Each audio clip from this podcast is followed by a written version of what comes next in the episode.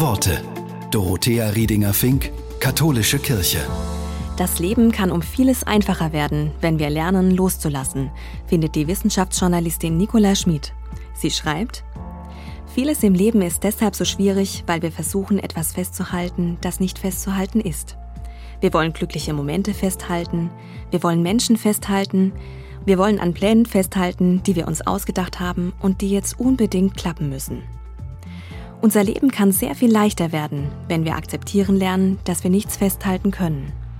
Glückliche Augenblicke kann man nur genießen, aber nicht festhalten.